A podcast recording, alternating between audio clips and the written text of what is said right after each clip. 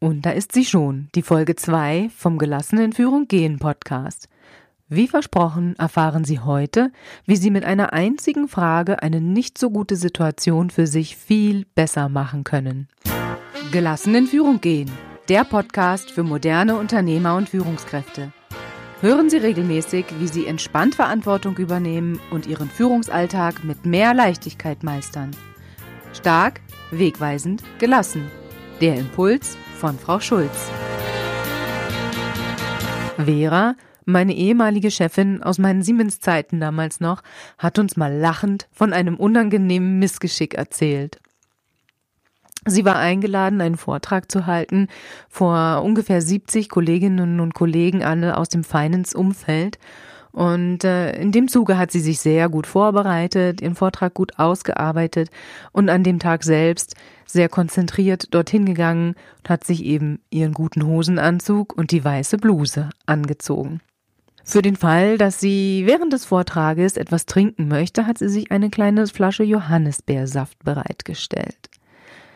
Da sie Sorge hatte, dass sie die Flasche vielleicht nicht aufgeöffnet bekommt in der Aufregung auf der Bühne, hat sie sich die einfach vorher schon mal aufgemacht und den Deckel nur so leicht obendrauf gelegt auf die Flasche. Sie ahnen es sicherlich schon. Während des Vortrages wollte sie einen Schluck davon trinken. Sie nimmt die Flasche, will sie wie gewohnt schütteln und der ganze Johannisbeersaft auf der weißen Bluse. Auf der Bühne vor 70 Leuten. Das war ihr sehr peinlich und sie hat sicher nicht gelacht. Jetzt oder damals dann, ein Jahr später, dann aber schon. Warum sollten wir gleich lachen, wenn uns etwas Unangenehmes passiert? Oder es zumindest auf eine heitere, gelassene Art nehmen und vielleicht freundlich kommentieren? Das hat mehrere Gründe. Erstens, das Lachen befreit und macht uns locker. Es sorgt dafür, dass unser, unser Stressniveau einfach wieder runtergeht. Wir sprachen auch in der letzten Folge vom Erregungsniveau. Wir entspannen uns, wenn wir lachen und unser Gehirn funktioniert dann wieder sehr viel besser. Zweitens, als Führungskraft sind wir Vorbild und wir signalisieren, wenn wir über unsere eigenen Missgeschicke locker hinweggehen können und über uns selbst lachen können, dass Fehler erlaubt sind. Und eine gute Fehlerkultur in Unternehmen ist enorm wichtig oder wird in vielen Unternehmen ja auch hochgehalten, dass man sagt, wir haben eine gute Fehlerkultur, bei uns sind Fehler erlaubt, wir müssen aus Fehlern lernen und so weiter. Vor allen Dingen, wenn ich daran denke, wie viele Unternehmen sich jetzt mit den Methoden und Arbeitsweisen rund um das agile Arbeiten auch beschäftigen, wo das Thema Fehler machen und Fehlerkultur ein enorm wichtiges und großes Thema auch ist. Und last but not least, wie es so schön heißt, demonstrieren sie auch Souveränität, wenn sie mit eigenen Missgeschicken locker umgehen können. Und Menschen vertrauen ihnen sehr viel schneller. Sie, sie trauen ihnen zu, dass sie den Weg kennen, dass sie sie führen können, dass sie wissen, wo es entlang geht. Und wie wir in meiner Einführungsfolge gehört haben, ist gute Führungsarbeit oftmals einfach, wenn Menschen uns gerne folgen. Sie kennen das also sicher auch. Ihnen passiert etwas Blödes, Sie finden das in dem Moment überhaupt nicht lustig und sehr viel später können Sie dann aber doch drüber lachen und erzählen die lustigen Aspekte von dieser Situation. Fühlt sich viel besser an, oder? Die Kommunikationswissenschaftlerin und Managementtrainerin Vera Birkenbiel hat die fünf Stufen der Humorfähigkeit entwickelt. Dieses Modell beschäftigt sich genau mit dem Thema uns passiert etwas nicht so Schönes, und wie bekommen wir es hin, dass wir drüber lachen können. Die erste Stufe ist genau die, von der ich gerade sprach. Uns passiert etwas, worüber wir normalerweise nicht lachen. Uns passiert etwas nicht Lustiges und sehr viel später können wir drüber lachen.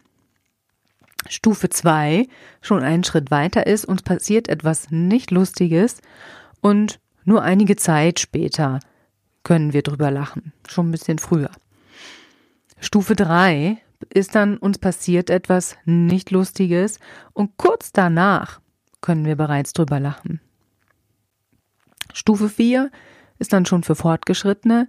Stufe 4 sagt, uns passiert etwas nicht Lustiges und in diesem Moment bereits können wir darüber lachen.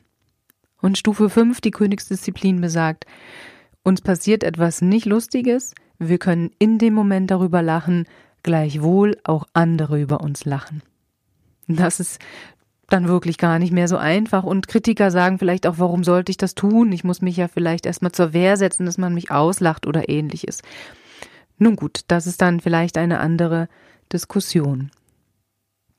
Wie kommen Sie nun aber auf diese Stufe 5 oder auf die Stufe 4, eine Stufe höher, als Sie gerade sind? Das gelingt Ihnen, indem Sie sich die folgende Frage stellen. Worüber in dieser Situation werde ich in einigen Wochen lachen? Sie wissen ganz genau, es wird der Tag und der Moment kommen, wo Sie das komisch finden werden, was Ihnen da gerade passiert ist. Und wenn Sie schon sehr viel früher identifizieren können, was das ist und wie das klingen wird. Sie können sich vorstellen, wie Sie jemandem, Ihrem Freund oder einem Kollegen davon erzählen. Wenn Ihnen das, wenn Sie sich das sehr viel schneller schon bewusst machen, dann kommen Sie sehr viel schneller zu dem Punkt hin. Und wenn Sie das immer wieder, immer wieder trainieren, Sie können sich diese Frage auch stellen, wenn im ersten Moment der Zug schon mal abgefahren ist. Ja? Ähm, wenn Sie das immer wieder trainieren und sich immer wieder fragen, worüber werde ich später mal lachen, wenn diese Situation vorbei ist. Dann arbeiten sie sich ganz von alleine Stufe für Stufe für Stufe nach oben und sie trainieren ihre Humorfähigkeit und ihre Fähigkeit auch zur Selbstironie. Über welchen Aspekt dieser Situation werde ich in einigen Wochen lachen?